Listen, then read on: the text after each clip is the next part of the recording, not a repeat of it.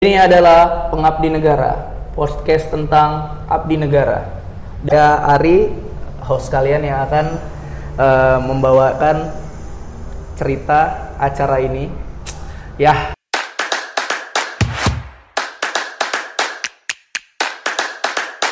Oke, ini udah ada di depan kita, eh, di depan saya sih sebenarnya.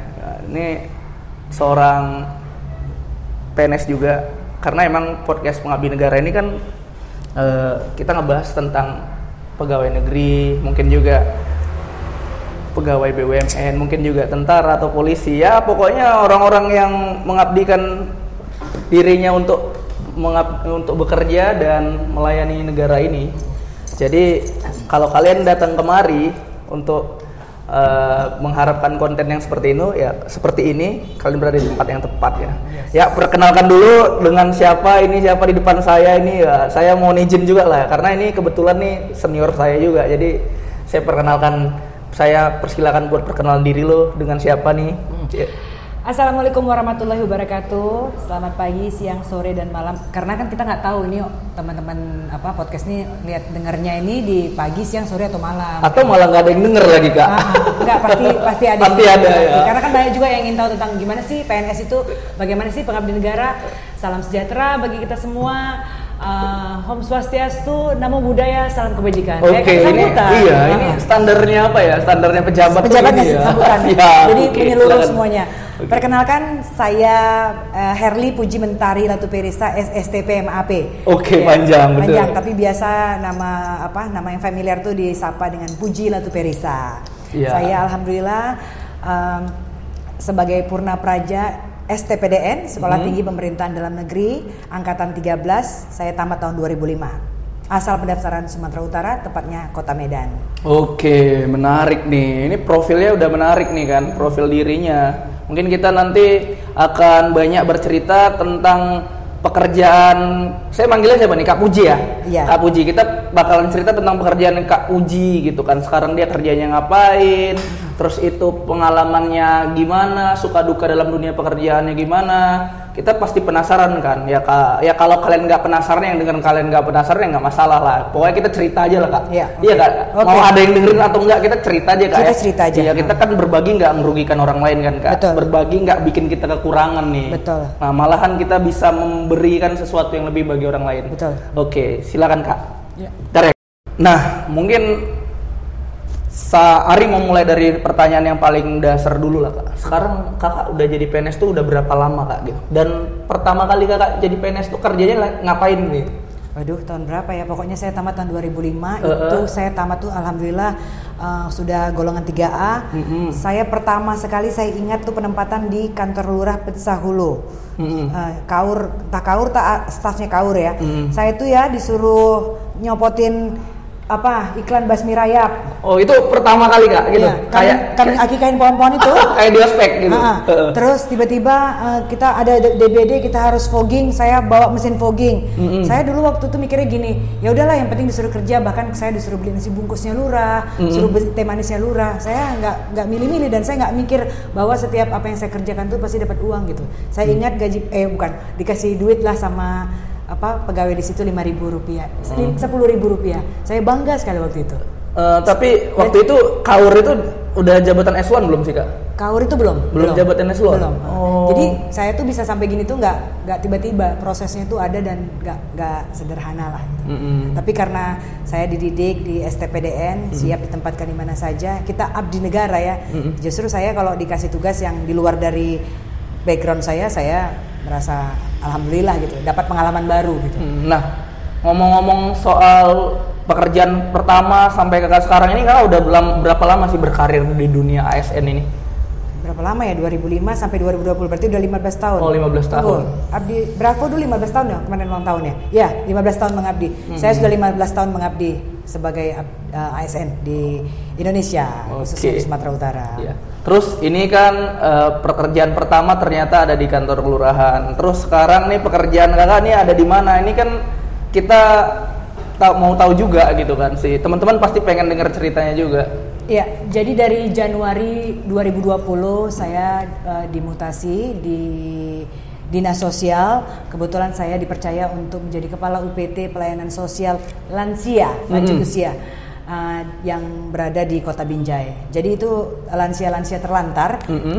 ya kan dipelihara dirawat oleh dinas sosial perpanjangan tangan pemerintah lah kita Oke, sederhananya mungkin panti jompo ya. Panti jompo. ya kak. Eh, jadi panti jompo yang dikelola sama pemerintah. Iya.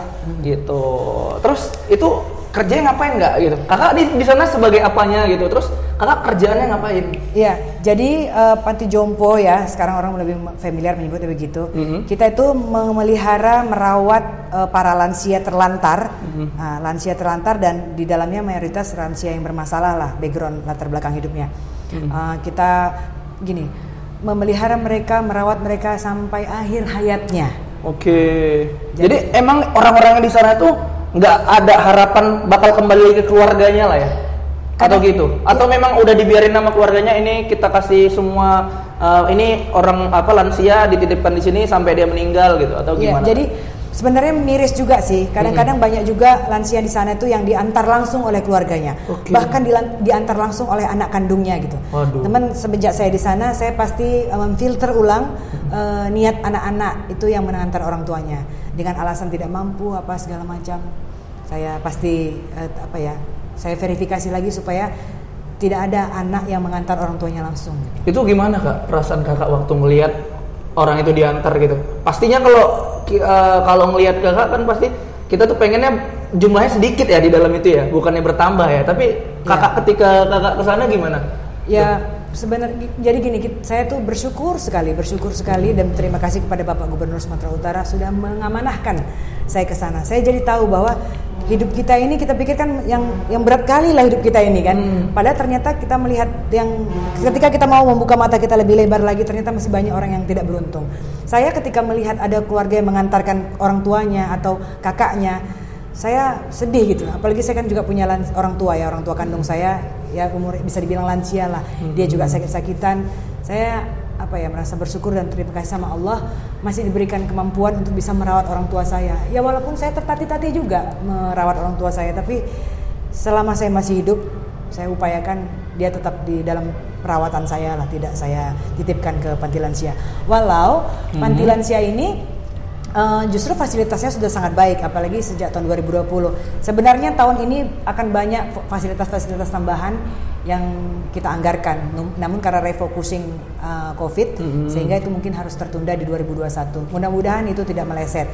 Kita ada mau bikin tem- apa taman lansia, taman berjemur, kita mau bikin menza, tempat kita makan itu. Oke, Ah, ya. Menza.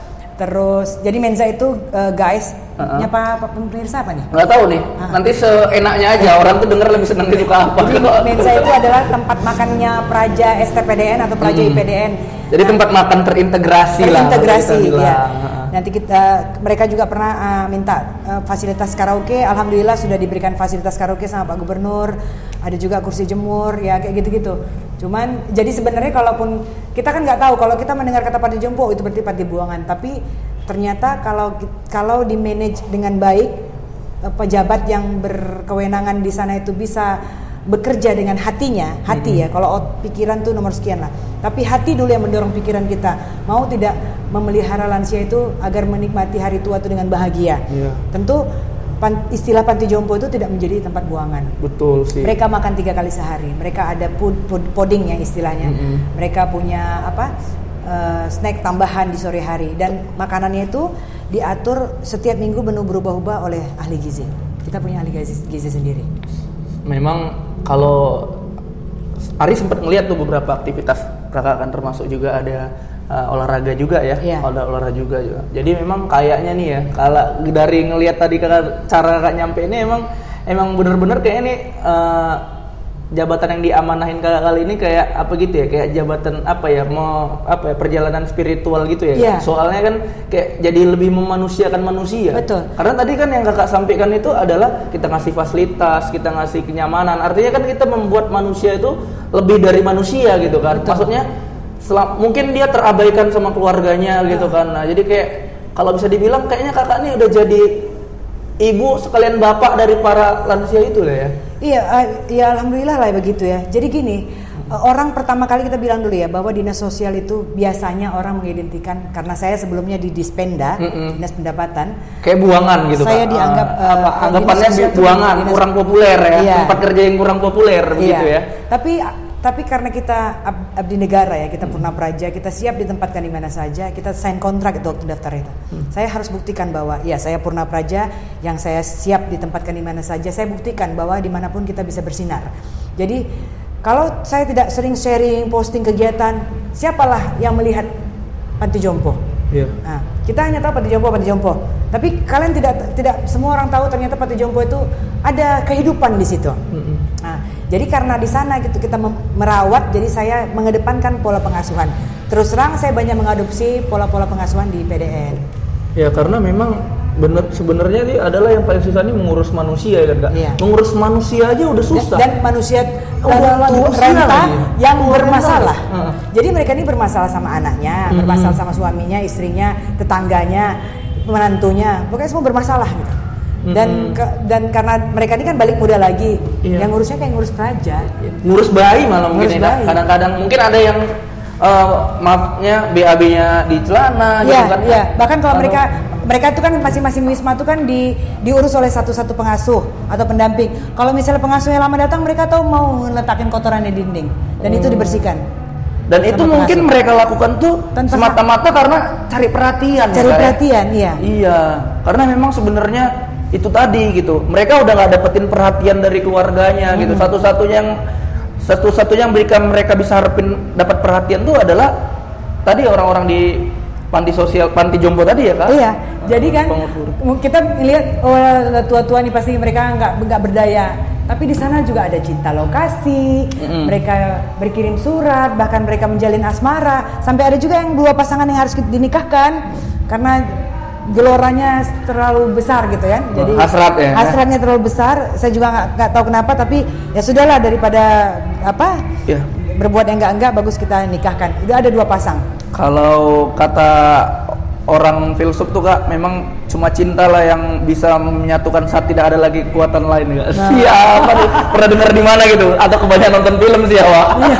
Jadi kan em, balik lagi ke soal dinas sosial itu kan. Gimana? Em, saya dulu mikir gini, ah gini pasti kita siapa pun orang yang namanya PNS pasti berpikir gini, pengennya di SKPD ini SKPD. Iya. Tapi sejak saya di- diamanahkan ke dinas sosial, saya berpikir ini bahwa setiap OPD itu punya peran dan fungsi yang sama untuk mendukung pemerintahan. Hmm. Di Spenda pun kalau tidak ada dinas sosial Nah, dinas sosial pun kalau tidak ada di Sukcapil, kalau di Sukcapil pun tidak ada dinas pendidikan. Jadi semua itu saling berintegrasi.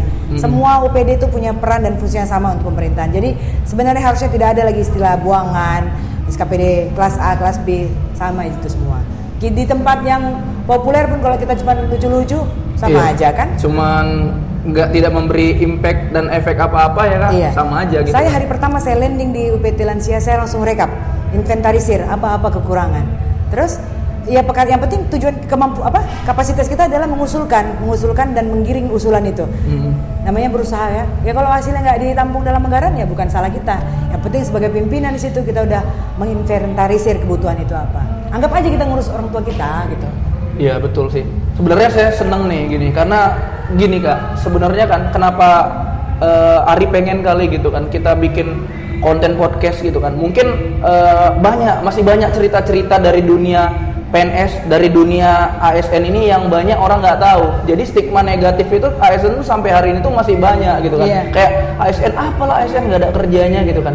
Sebenarnya kan eh, kenapa kenapa eh, orang semua pengen jadi ASN gitu kan padahal ASN ini nggak ada kerjanya gitu kan atau mungkin kerjanya hanya rutinitas jadi sebenarnya ini ini ngebuka cakrawalanya sih kak ngebuka ininya Iya. biar orang-orang tuh tahu gitu dunia dunia ASN itu nggak sekecil yang kalian kira loh gitu Iya. Nah, kita tuh eh, ASN itu juga banyak urusannya banyak yang diurusi pemerintah Iya, itu juga kan banyak orang urusan kerja kan pulangnya jam 4. Heeh. Kalau ASN itu kalau kerja pulang jam 8 berarti berarti gini.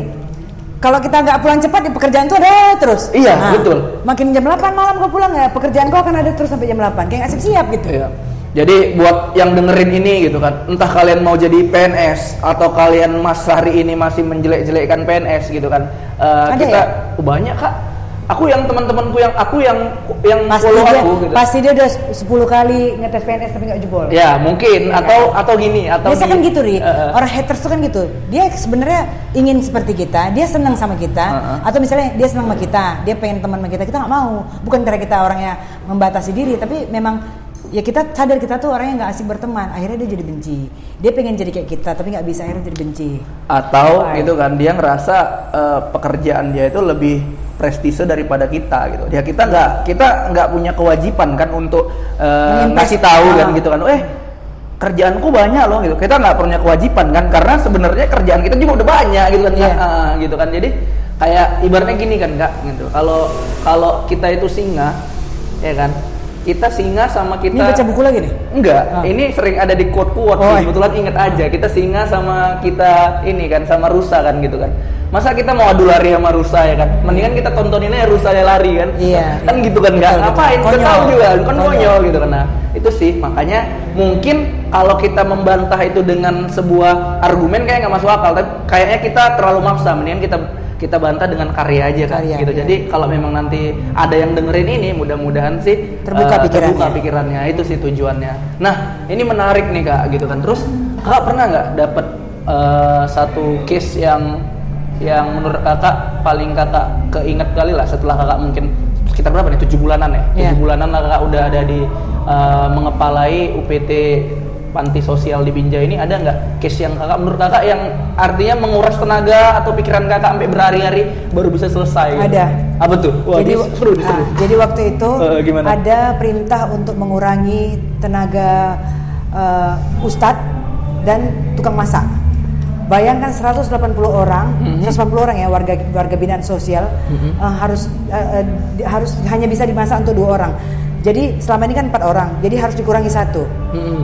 Nah, eh, terus Ini karena usul apa? Re- refocusing COVID juga ya kak? Tapi sebenarnya perintah itu sebelum COVID, Oh, cuman gitu. alasannya dibikin Ah, COVID lah. benar, Pak. Nah, sedangkan kita pakai ustadz aja ada yang jadi Romi dan Juli di situ. Eh, Iya ya, puber keberapa nih? Keempat kali ya? Iya. Gimana kalau nggak ada ustadz? ya, lagian nggak mungkin lah begitu. Akhirnya saya, jadi perintah itu datang lewat lisan, saya balas dengan tulisan. Dat- datang lagi berkali-kali, tiga kali pakai perintah telepon, saya balas tiga kali pakai surat. Mungkin gini ya, menindaklanjuti perintah Ah. via WhatsApp bapak gitu. Iya. gitu ya, kali-kali kepala surat ya mungkin Iya. ya. Nah, dan sempat saya juga saya terus terang aja saya sempat mengajak beberapa KUPT lain ayo kita bikin gerakan tapi kepala UPT lain mungkin lebih sayang pangkat daripada eh, perjuangan untuk menyelamatkan warganya atau an- anak buahnya akhirnya saya saya bawa Ustadz ke, ke rumah dinas gubernur saya, saya bawa Ustadznya ke rumah dinas gubernur. Saya bilang sama Ustadznya gini Pak Ustadz nanti Pak Bu Gubernur kebetulan ajudan gubernur kan junior kan. Heeh. jadi minta tolong sama dia untuk fasilitasi pertemuan minta waktu berapa menit lah. Nanti Ustadz bilang sama Pak Gubernur gini Pak saya Ustadz saya dipecat. Kema, Pak Gubernur pasti marah karena Pak, kan, Pak Gubernur kita tuh kan sayang sama Ustadz-Ustadz gitu. Iya. untungnya belum sempat jumpa Gubernur udah jumpa sama Ketua IKPT kan Bang Arsad akhirnya Bang Arsad lah yang men-take over urusan itu. Heeh. hari itu juga gajinya tertampung Heeh. tukang masak tidak dicoret sampai hari ini Alhamdulillah Ustadz tetap ada Alhamdulillah jadi itu. kita nggak gini loh. Gimana? Kita sebagai eh, apa ya eh, perpanjangan tangan kebijakan pimpinan di wilayah. Nggak semua perintah tuh ya memang kita siap iya, kita pun siap laksanakan. Cuman kalau memang bertentangan dan kebija- kebijakan itu bertentangan dengan hajat hidup orang banyak, bukan melawan, nggak ada salahnya kita menyanggah itu. Kan kita, kita kan kepala UPT, saya kan kepala UPT. Saya yang tahu bagaimana kebutuhan di UPT saya. Betul. Ya, kita- jangan suruh gini kurangi 100 juta, kita kurangi. Jangan, kalau emang memang tidak ada lagi yang bisa dikurangi, Betul. ya sampaikan gitu. Sebenarnya itu fungsi pimpinan itu ya kak. Iya. Men- menanggung semua yang Apa bawahannya. apa gunanya kita pimpinan kalau kita hanya duli tuanku duli tuanku? Dan saya nggak mau hanya gara-gara ini pangkat yang di bahu ini ah- akhirnya jadi apa ya menggadaikan integritas saya sebagai abdi negara. Saya nggak mau gitu. Ya kalaupun ada resikonya gara-gara memperjuangkan itu saya jadi apa em, berbahaya membahayakan karir ya sudahlah. Tapi yang penting saya sudah berusaha. Ya artinya kita memang harus berbuat dulu lah, berbuat maksimal dulu baru Iya. ini kan kak. Iya. Karena memang ya Ari bisa ngeliat sih Kak Uji ini orang yang sangat berintegritas dan menjaga eh, menjaga kredibilitas gitu. Jadi eh, kita ya itu keliat gitu. Apalagi hari Senin ngeliatin Kak Puji nih soalnya Kak Puji nih kayak energinya nggak habis habis gitu. Banyak rahasianya apa sih Kak gitu? Kayak pagi ke malam gitu kan kayak waduh ini kakak ini perempuan gitu kan. Terus eh, seorang ibu juga Ah. punya anak gitu tapi harus ngurusin suami juga. Kayak energi nggak bisa Iya, habis kayak gitu. tadi malam, tadi malam kita bubar jam berapa ya? dahsyat ini. Hah? Jam 8 sampai rumah itu kami kelingan dari sekali jam 10 masih ngurus baju sampai jam 1 masih lihat kan jam Pak, tapi pagi saya sudah duluan di titik kumpul untuk acara ini. Yang penting saya tuh orangnya gitu, kalau sudah dikasih tanggung jawab, dikasih dikasih tugas saya pasti tanggung jawab. Dan walaupun itu tidak berdampak pada misalnya memudahkan karir apa sekali nggak ada masalah, tapi karena kita sudah dikasih tanggung tugas, kita harus tanggung jawab. Itu urusan saya direct sama Tuhan gitu. bener sih Saya nggak ada urusan untuk mengimpress senior apa atau kepala dinas atau bos-bos supaya bisa ngelihat saya biar saya dapat karir yang lebih baik enggak. Saya direct sama Tuhan. Tapi karena eh, itu udah bentuk tanggung jawab kita s- karena kita dipercayain ya kak sama posisi itu sama jabatan itu ya Iya. kak jadi kayaknya eh, kita harus ngebalasnya itu dengan all out kita di kerjaan ya mungkin ini yang banyak teman-teman di luar PNS tuh nggak tahu gitu karena yang dilihat itu hanya PNS PNS mungkin yang PNS PNS yang malas atau yang jam PNS 10 nakal yang dia ada gitu. habis yang dia sudah absen tapi jam 10 dia udah kepetisah. Nah. Enggak, kadang-kadang kita ini korban juga ya kan? Iya, makanya kan kayak gini kan kak. Eh, apa? 7 704. Apa itu? Apa tuh 704? jam 7 masuk dan nol dihasilkan 4 pulang Oh gitu. 7 7 masuk, 0 nggak ada kerjaan, 4 pulang. Nah, itu. Jadi Iya. kayaknya kok kita ini kita-kita yang PNS di daerah ini kok semakin ini apa eh, banyak dianggap miring lah gitu kan. Makanya Kak, Ya memangnya kayak kalian lah misalnya kita di kota tebing tinggi nih ya. Memangnya arus ekonomi masih berjalan sampai hari ini eh, gara-gara siapa? Ya karena ada ada peran dari para ASN lah. Iya. Kan sudah ada dinas-dinas bidang-bidang biru-biru yang menanganinya. Cuman masyarakat kan nggak tahu. Iya benar. Makanya kita juga nggak bisa maksain orang semua harus ngerti gitu kan. Iya. Makanya kita yang bisa kita lakuin hanya usaha kan. Salah satunya mungkin eh, untuk membuka pikiran mereka ya kita bikin konten-konten kreatif lah. Biar teman-teman pekerja kreatif juga tahu. Mereka kerja juga, ya kita kerja juga kerja gitu kan. Jadi mereka jangan bilang kita bayar pajak, tapi PNS-nya digaji dari pajak tapi nggak kerja. Kita kerja juga. Malah kadang-kadang kerjaan kita berlebih kan kak? Iya, betul. Banyak kerjaan kita yang dibayar, yang nggak diba- yang dibayar dengan terima kasih aja enggak gitu kan? Dan gaji mereka tuh lebih besar dari kita loh. Bayangkan nggak? Ada gitu kan? Ya kita orang-orang orang-orang itulah orang-orang freelancer itu bilang kan kadang-kadang dibayar pakai thank you. Kita dibayar pakai thank you aja enggak ya enggak kadang enggak. Iya, memang iya. Kadang-kadang kadang dia ngambil Dimarahi loh kadang. dia dimarahi atau dia ngeliat muka kita pun enggak ya sudahlah. Mm-mm, gitu loh. Jadi itu semua udah kalau orang-orang teman-teman pekerja kreatif baru mungkin beberapa tahun belakangan ini menyuarakan uh, jangan ada harga kawan, jangan ada proyek thank you, jangan ini. Kita udah bertahun-tahun ngalamin itu Iya, kok ya iya, enggak? iya. Kak gitu. Uh, bukan Jangan- proyek thank you, proyek makian lagi. Udah gini, dibuatin jangan maki jangan gitu. karena kau kehabisan konten, lantas kau Iya, gitu kan jelekkan satu profesi satu gitu kan. profesi, nggak boleh kita sebenarnya nggak mau ada di ranah itu gitu kan. Ya kalian bekerja, kita bekerja juga. Kita sama-sama ngebangun negeri ini kok gitu Iya. kan. Sama kalau marah-marah, kalau orang di luar yang swasta kan boleh marah-marah. Coba PNS marah-marah. Kalau nggak viral masuk lambe turah. iya. kan? Iya. iya Eh, emang emang kita nggak ada ini juga Itu tempatnya emosi salah juga ya, ya, kayaknya kayaknya gini kak kayaknya yang Ari perhatiin ini ada standar ganda sih kak. Gitu kalau kalau pihak orang lain boleh ngelakuin itu kita nggak boleh, gitu boleh, loh ya. kan emangnya kita Bukan manusia. itu makanya dia.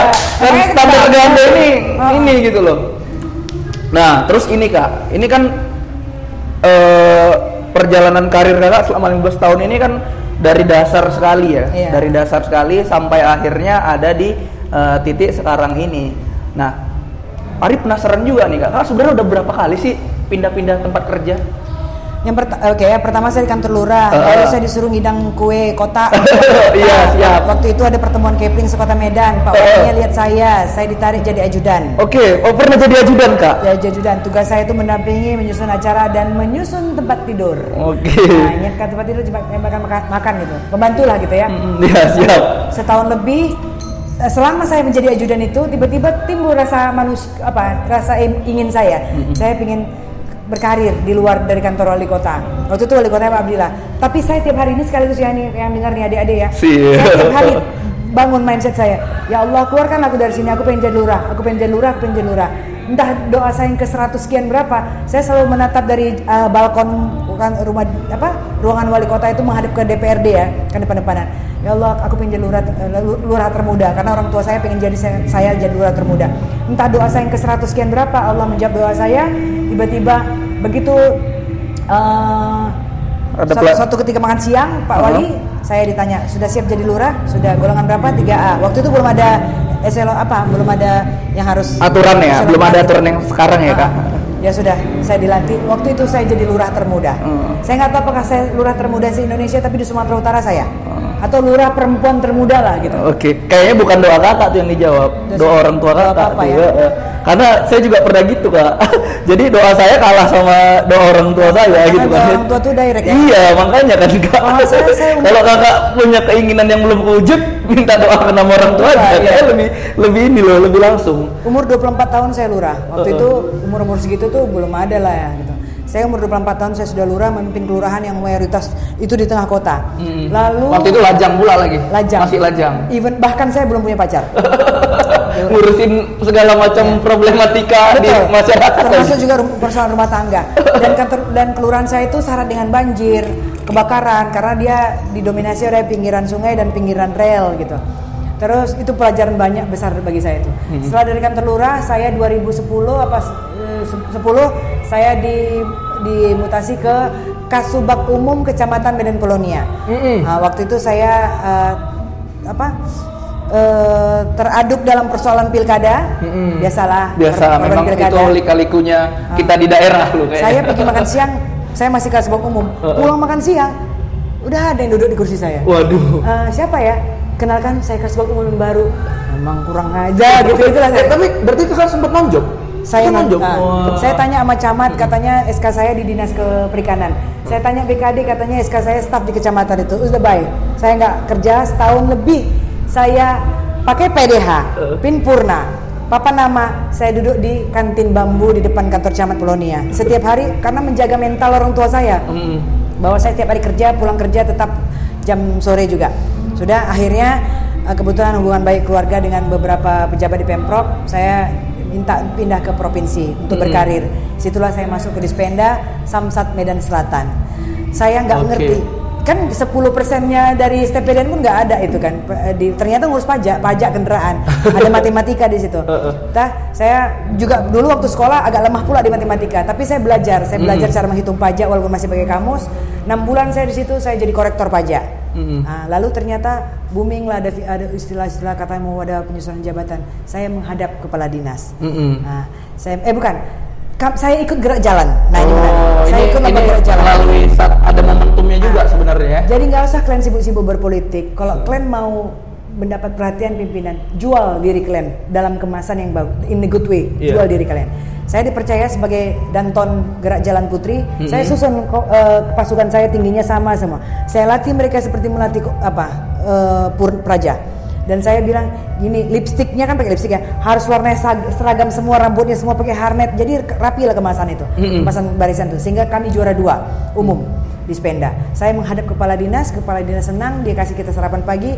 Lalu dia suruhlah kita berangkat hadiahnya tuh ke Thailand. Wah, Thailand di, di Spenda. biasa ya. Nah, ke Thailand. Lalu saya tahu di mana Bu, Bu Kadis duduk. Saya nggak dekat dia, tapi di mana dia kalau dia menghadap ke, Oh, menghadap ke ya. kiri, dia pasti lihat saya. Gitu. Pokoknya di mana ini kepandang lah ya. Dia pasti memandang Ah. saya. Saya buat, entah saya bikin lucu-lucu, saya bikin gerakan apa sampai dia tanya siapa itu. Mm-mm. Ji, dipanggil. Ya bu, "Ah, kamu siapa? Enak ya, saya Danton gini. Habis itu, kamu udah, udah, udah punya jabatan belum? Menghadap bapak. Mm-mm. Lalu saya langsung, eh, saya Berarti kakak waktu itu staf ya? staf kandas. Wah luar biasa nih. Terus, ini saya- benar-benar mental ini. Saya menghadap Pak Kadis, saya Uh-huh. bilang, saya bilang gini, Pak, saya mau ikut lelang Pak. Eh pangkatnya kak berapa tuh kak? Sorry ya kak dipotong dulu. 3B, Tiga tiga B. 3, 3C. 3 C, 3 C masih staf itu ya Staf. waktu itu ya. Iya, Pak, saya izin Pak ikut daftar lelang jabatan. Kan lelang jabatan hanya untuk eselon 2. Heeh. Oh, mana ada lelang-lelang jabatan? Saya tahu nggak kan ada lelang jabatan. Siapa tahu ada Pak. Saya ikut lelang jabatan eselon 4 Pak. Memangnya kamu jabatan? Siap mau Pak. Jadi apa? Sebelum kenapa jadi apa?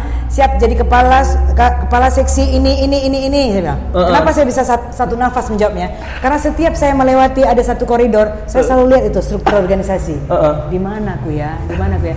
Saya tembak satu, saya tekan tuh di, di papan tuh selalu tunjuk. Aku mau di sini tekun saya maintain, saya pelihara mim- hara- doa saya itu. Iya. Saya mau di situ, saya mau di situ. Jadi mau di mana kau? Siap, kepala seksi keterbukaan informasi publik di UPT Penyuluhan. Ya udah, bagus-bagus kau. Bulan depan kau pelantikan. Nah, Begitupun saya tetap mudah-mudahan ya tiap malam saya datang ke rumah Pak Gadis untuk berkunjung entah berapa Membangun berapa- silaturahmi ya? dan saya tidak pernah dibukain pintu. Am, saya hamil besar waktu itu, dua sama suami. Oh. Anak pertama, Kak? Iya, rumah saya di Johor, rumah Pak Gadis sudah rukun. Udah saya hamil besar, sampai di puluhan kali saya datang tidak dibukain pintu, saya nangis, saya bilang ini ya sudah sudahlah. Besok kalau memang milikku jabatan ini akan sama aku. Tapi kalau bukan, ya sudah Tuhan, hilangkan itu dari harapanku. Besok pagi saya selesai mandi, saya lihat miss call, tidak saya angkat kan, masuk SMS. Pagi saya Ibu Rajali, itu istri Pak Kadis. Uh-uh. Saya nggak langsung balas, saya tahu aku dapat jabatan ini. Oh, ah, luar biasa. Memang eh, Habis dari hmm, habis dari di UPT penyuluhan, Heeh. lalu UPT penyuluhan ke mana lagi tuh? Habis itu setelah itu. saya meletakkan jab, saya itulah pindah ke Pemko Medan Mm-mm. karena namanya kita STPDN ya kalau nggak jadi camat kayaknya nggak sah gitu Sah, rasanya iya, gitu iya. ini perintah dari mana Eh gitu tapi kayaknya itu inilah kak, itu cuma doktrin lah. Kayaknya kalau kalau ini kan, maksudnya nggak semua, memang sebagian besar kayak gitu. Tapi ada juga lah yang nggak milih jadi lurah atau jadi camat kak. Mungkin eh, mungkin ini, tapi Saya bagi kak orang Puji yang ini ya. tetap harus ya. Iya. Dia coba ngejalanin itu ya kak. Terus terus kak saya gimana pindah kak? ke Pemko Medan dengan harapan bisa dipromosikan jadi camat ternyata lama kali pelantikan Eh, akhirnya saya kembali lagi ke provinsi oh terbentur moratorium terbentur moratorium kau boleh bisa masuk provinsi lagi asal ada jabatan eselon berjuanglah saya berupaya Mm-mm. ya lalu akhirnya Tuhan itu baik ya Allah itu baik saya dapat jabatan kepala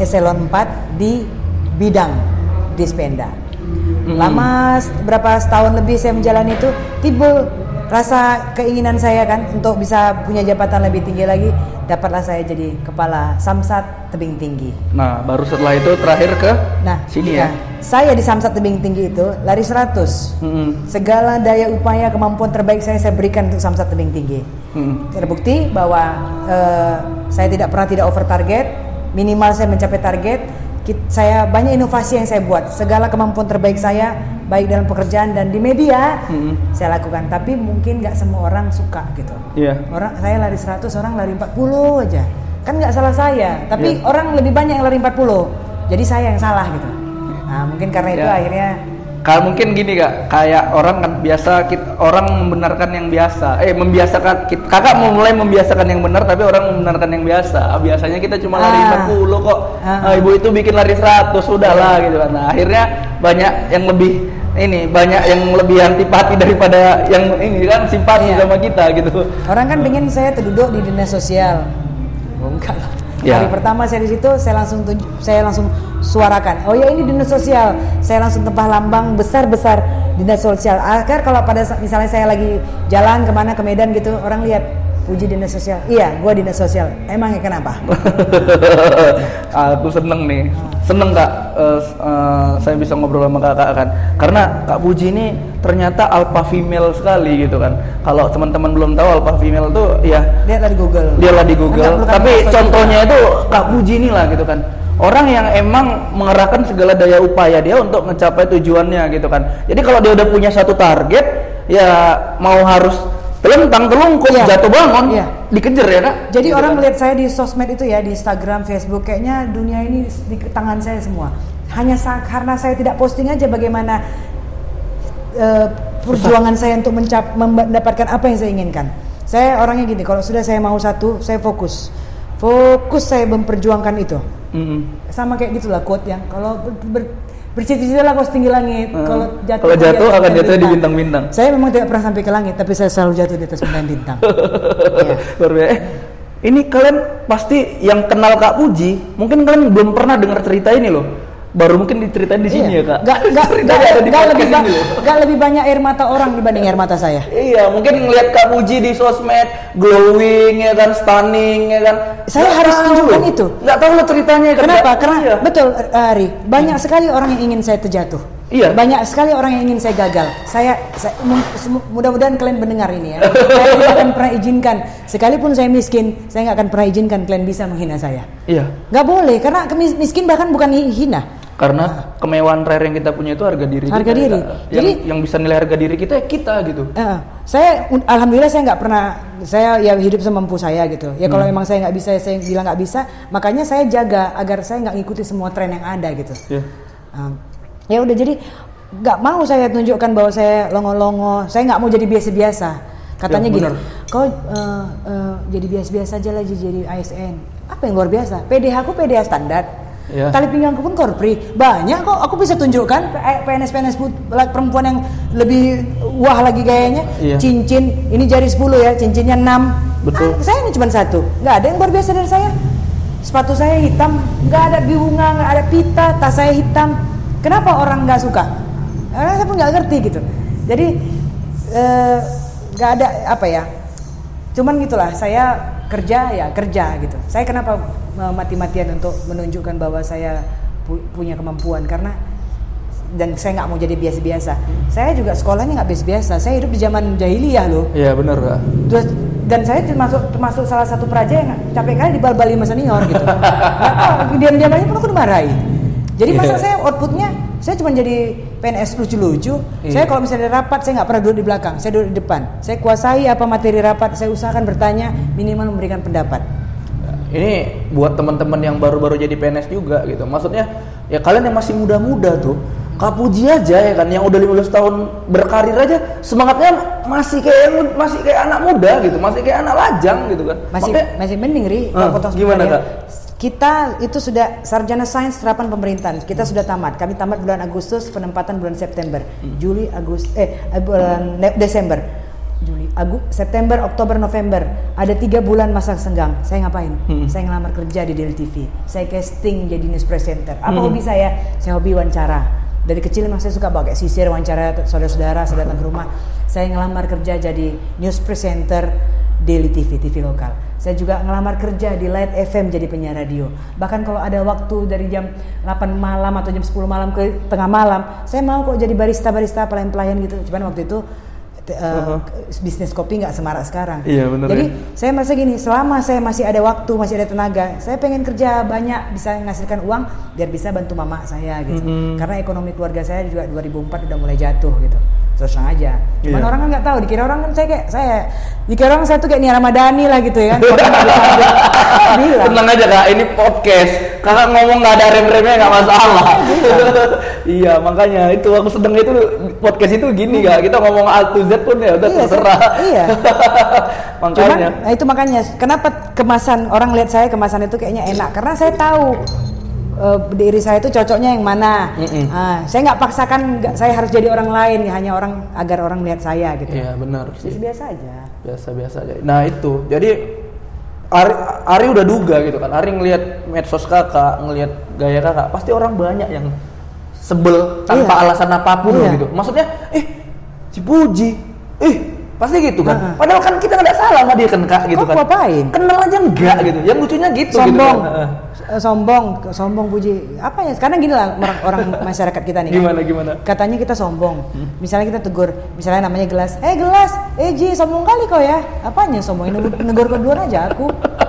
Kadang orang gitu kan, nggak kenal terus bilang kita sombong. Terus pernah nggak kak gini? Ada orang ya kan, dia mungkin denger kak, kakak ini dari orang lain gitu Ah. kan. Eh si Puji ini begini begini begini begini begini.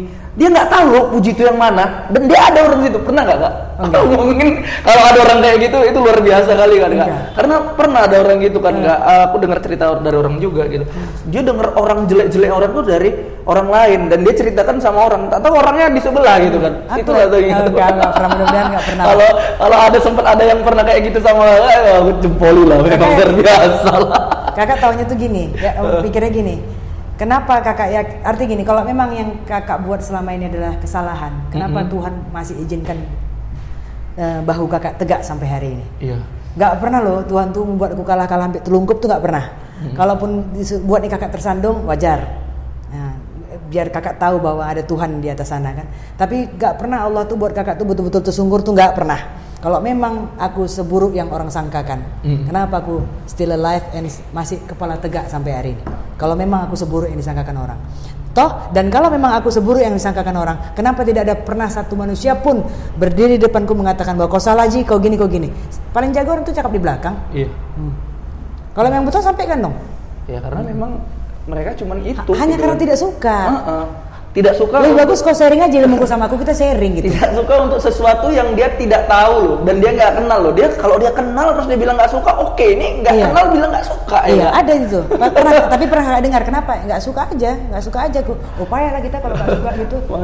Kalau kau bilang aku kau nggak suka sama aku karena ini, kan tahu aku cara memperbaikinya. Tapi kau bilang aku pernah juga nggak suka sama kau. Kenapa? Ya, nggak suka aja. Waduh, payah lah kita kayak gini. Nah, terakhir gara-gara jawaban itu jadi kawan kami.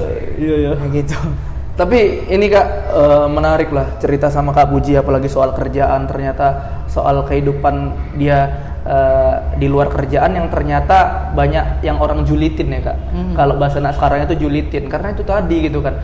Kak Puji ini eh, emang dia nggak pernah mau menunjukkan kelemahannya di, di di di publik gitu loh. Dia berusaha nutupin itu. Jadi orang-orang kadang melihatnya per- terlalu perfect gitu. Mungkin itu kan. Iya, karena papa dulu pernah pesan waktu masih hidup. Dia bilang gini, kau jangan pernah izinkan satu manusia pun menempuh pundak kau untuk bilang kasihan ya.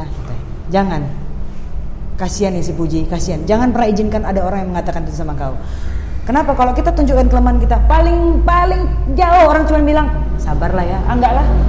Makin nggak usah. Ngapain? kita hidup bukan untuk disabar-sabarin orang ya kak Iya. karena memang kak itulah eh, ya hari ini belajar baca juga sih kak ya kan Mau- kan pemimpin itu kan emang harus selalu kuat ya kan kak kita nggak boleh nunjukin kelemahan ya kan Iya. Eh, kayak kakak lah kalau kakak bilang nggak bisa terus bawahan kakak semua ya ini bu kepala aja udah nggak bisa apalagi kita ya kan kak Iya. Nah, masalah Mental orang itu kan juga harus kita jaga. Iya, betul. Udah lah katanya dinas buangan, pati jompo ji lagi. Terus ada masalah. Jadi waktu itu masalah udah kalian tenang aja. Kasih saya waktu dua hari. Nah, orang itu kan nggak tahu kayak mana saya takut-takut, kayak mana gini. Saya bilang saya nggak mikirkan jabatan, tapi kan tetap nggak boleh saya tunjukkan ketakutan itu. Iya, memang. Ada tuh kak eh, film yang pernah Hari tonton namanya Ender's Game. Dia tuh sengaja emang orangnya tertutup kali kan. Tapi ternyata dia punya misi untuk menyelamatkan orang itu semua gitu kan. Mungkin kurang lebih semangatnya kayak Kak Puji ini kan. Kak Puji ini selalu dijelek-jelekin orang walaupun orang nggak kenal tapi sebenarnya ya itu tadi itu itu melatih mental gitu. Mungkin kayaknya kayak relate sih sama keadaan Kak Iya. Puji makanya seneng aja gitu kan. Tapi memang Aduh. terus sama gini, kakak juga menjaga mindset pikiran kakak supaya nggak stres kan. Heeh. Oh, eh, semua orang pasti ada yang suka, ada yang nggak suka. Iya. Saya kakak nggak mau terganggu sama yang nggak suka. Yang nggak suka itu karena nggak kenal. Padahal aku tuh orangnya sangat-sangat bersahabat gitu. Iya, benar ya. Cuman memang kakak emang nggak, Ai Cin, Ai Chong, Ai Ma, nggak begitu. Nggak serasik lah ya. Nggak bisa nggak begitu. bisa ya Bukan kan? tidak aku usahakan, cuman memang nggak bisa gitu. nggak bisa inilah nggak bisa Nggak girly, langsung eh, ya, nggak girly. bisa langsung keep apa gabung-gabung apa gitulah Nggak pandai, nggak iya. pandai kan Ya, diajak arisan-arisan, aku emang nggak ikut, tapi kenal sama beberapa kelompok arisan. Heeh. Bukan bukan karena bukan karena aku nggak bisa menyesuaikan. Iya kalau bulan ini aku bisa bayar, terus terang aja lah.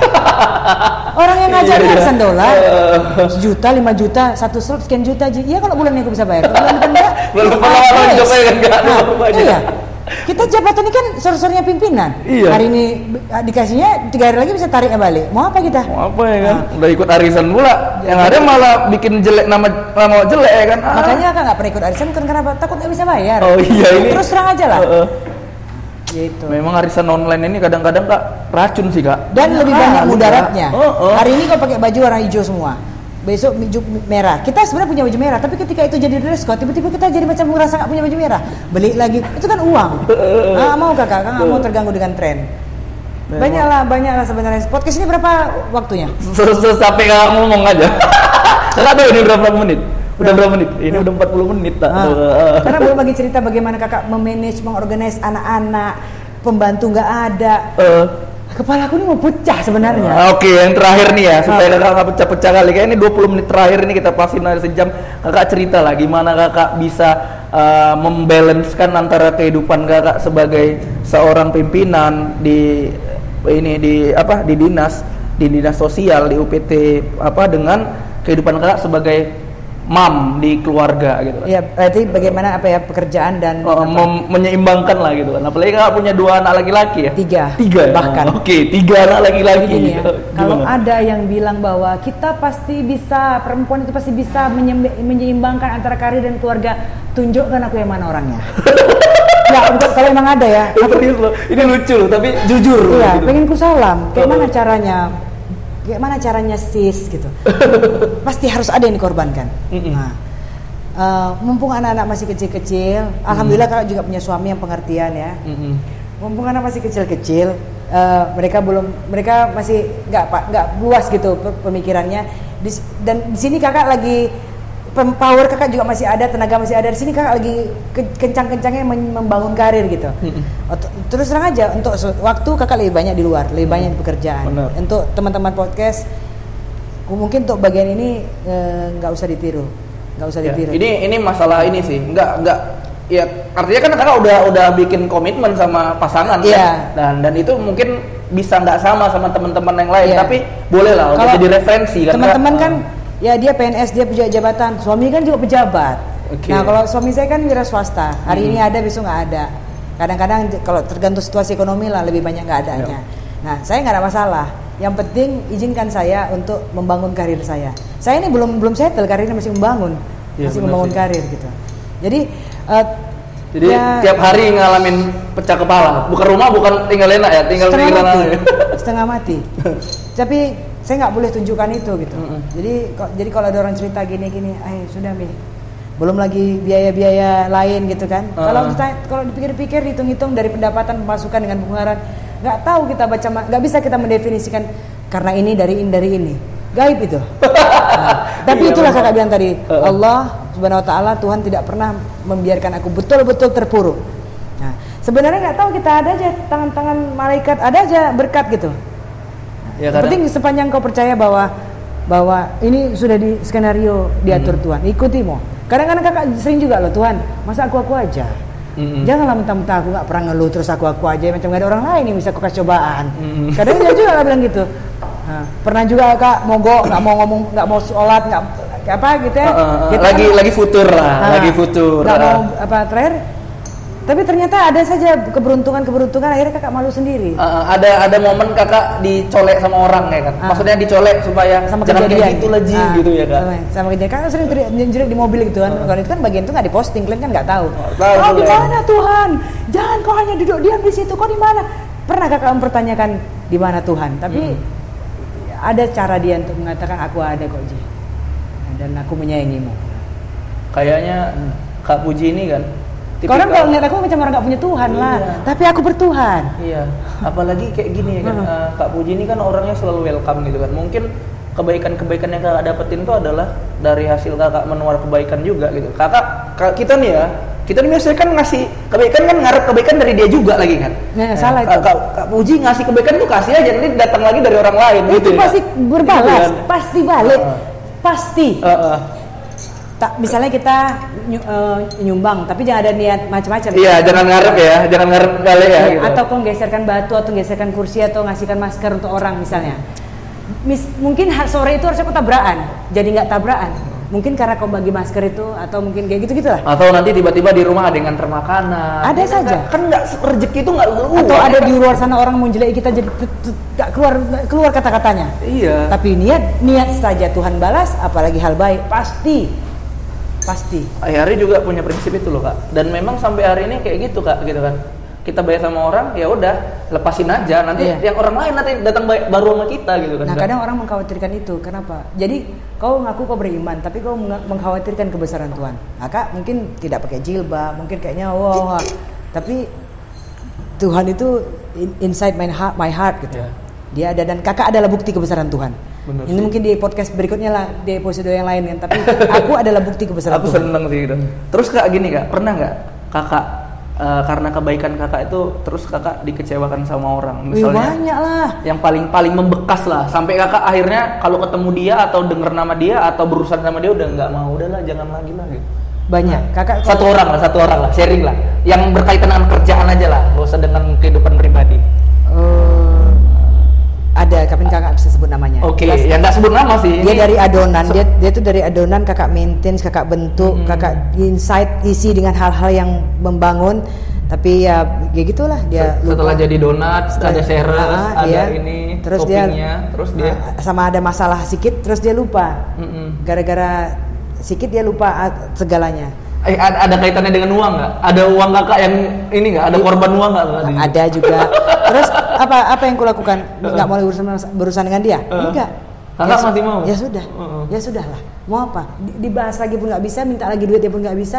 Kita per- minta dia pertanggungjawabkan kelakuannya juga nggak bisa. Ya sudahlah. Mau apa? Eh tapi dia mau ketemu kakak masih? Sanggup lah dia. Oh, nggak ada muka ya, nggak ada. Sanggup. Karena dia mau masih tebal muka itulah kita jadinya salut. Jadi benci jadi salut. Luar Iya. biasa kok ya. Luar biasa kok ya. Buat yang merasa aja lah, buat yang merasa ini kayaknya ya, Kak ya. Tapi nggak apa-apa, maksudnya kan ini perlu lah gitu, perlu. Artinya eh, yang kalian anggap biasa-biasa aja itu akhirnya orang tuh selalu mengingat gitu kan. Nah, itu. Satu. Heeh. Kalau kau tanya siapa yang paling kubenci? Siapa? Gak ada. Nggak ada. Tidak ada satupun manusia yang kubenci, Mm-mm. yang buat aku sakit hati. Gak ada. Kakak memaafkan semuanya. Semuanya. Ya jadi kalian keras kalau merasa dibenci sama Kak Puji jangan merasa dibenci kalian. Capek lah kalian. Karena aku cakap kadang asal sorongan, wah berbar berbar tapi ya, itu mulut aja. Heeh. Gak ada satupun gak ada yang kubenci. Satupun. Iya. Iya. Wah minum juga airnya. Kak Uji ini bersemangat kali ya. Betul kau bilang ya. Tadi katanya gak usah. Iya, Yakin? jangan. Kakak gak minum? Gak usah. Jangan, Just enggak. tengah. Ini kita pasti semangat mau moral soalnya. Mungkin itu dulu lah ya, Kak ya. Ya, oke. Heeh, seneng sih sebenarnya ngobrol panjang lebar sama Kak Puji karena ini juga jadi insight baru, nggak cuma untuk teman-teman tapi juga untuk saya gitu kan. Karena eh, mendengar cerita dari seorang ASN dengan berbagai latar belakang pekerjaan dan instansi tempat dia bekerja itu eh, apa ya eh, pandangan kita jadi berubah gitu kita yang tadinya mau menjelek-jelekkan atau mencaci profesi itu kemudian bisa berbalik gitu kan ini sebenarnya tujuan kita bikin konten seperti ini Sama satu Mudah-mudahan- lagi lah pesan kakak nih. oke Nambahkan. ya. silakan nggak kasih pesan nggak siapa pun yang mendengar podcast ini, Mhm. saya yakin siapa pun yang namanya judulnya masih, sifatnya masih manusia ya, Iya. pasti kalian punya angan-angan, kalian pasti punya harapan, punya mimpi dan cita-cita. Mhm. Kerucutkan cita-cita kalian itu, fokus dan berjuanglah, memperjuangkanlah cita-cita kalian itu. Seperti yang seperti yang saya alami, bermimpilah setinggi langit. Tapi bermimpi itu yang masuk akal ya. Mhm. Jangan kalian mimpi, aku pengen jadi astronot, dah mungkin itu. sekolah kalian aja udah pakai mana-mana wah mau pula pakai perasaan juga lah. Iya ya kan? Aku mimpi pengen eh, makan malam sama Donald Trump itu nggak ada nggak ada lah. Ada lo lo sedikit lah Ya kita bermimpi itu kita ukur juga. Kita Iya. mengenali diri kita lalu create lah mimpi Hmm. dan perjuangkanlah mimpi kita. Tuhan pasti akan campur dan libatkan Allah. Kalau kita sudah melibatkan Tuhan untuk campur tangan dalam mimpi kita, pasti, pasti dikabulkannya. Oke, terima kasih Kak Puji. Eh, makasih ya teman-teman semua yang udah dengerin podcast ini. Makasih. Mudah-mudahan ini bermanfaat, ya kan? Kalau nggak bermanfaat, kalian dengerin ulang aja. Pasti ada manfaatnya. pasti. Bener ya. Terima kasih. Sampai ketemu lagi. Eh, Pengabdi Negara undur diri. Dadah. Bye.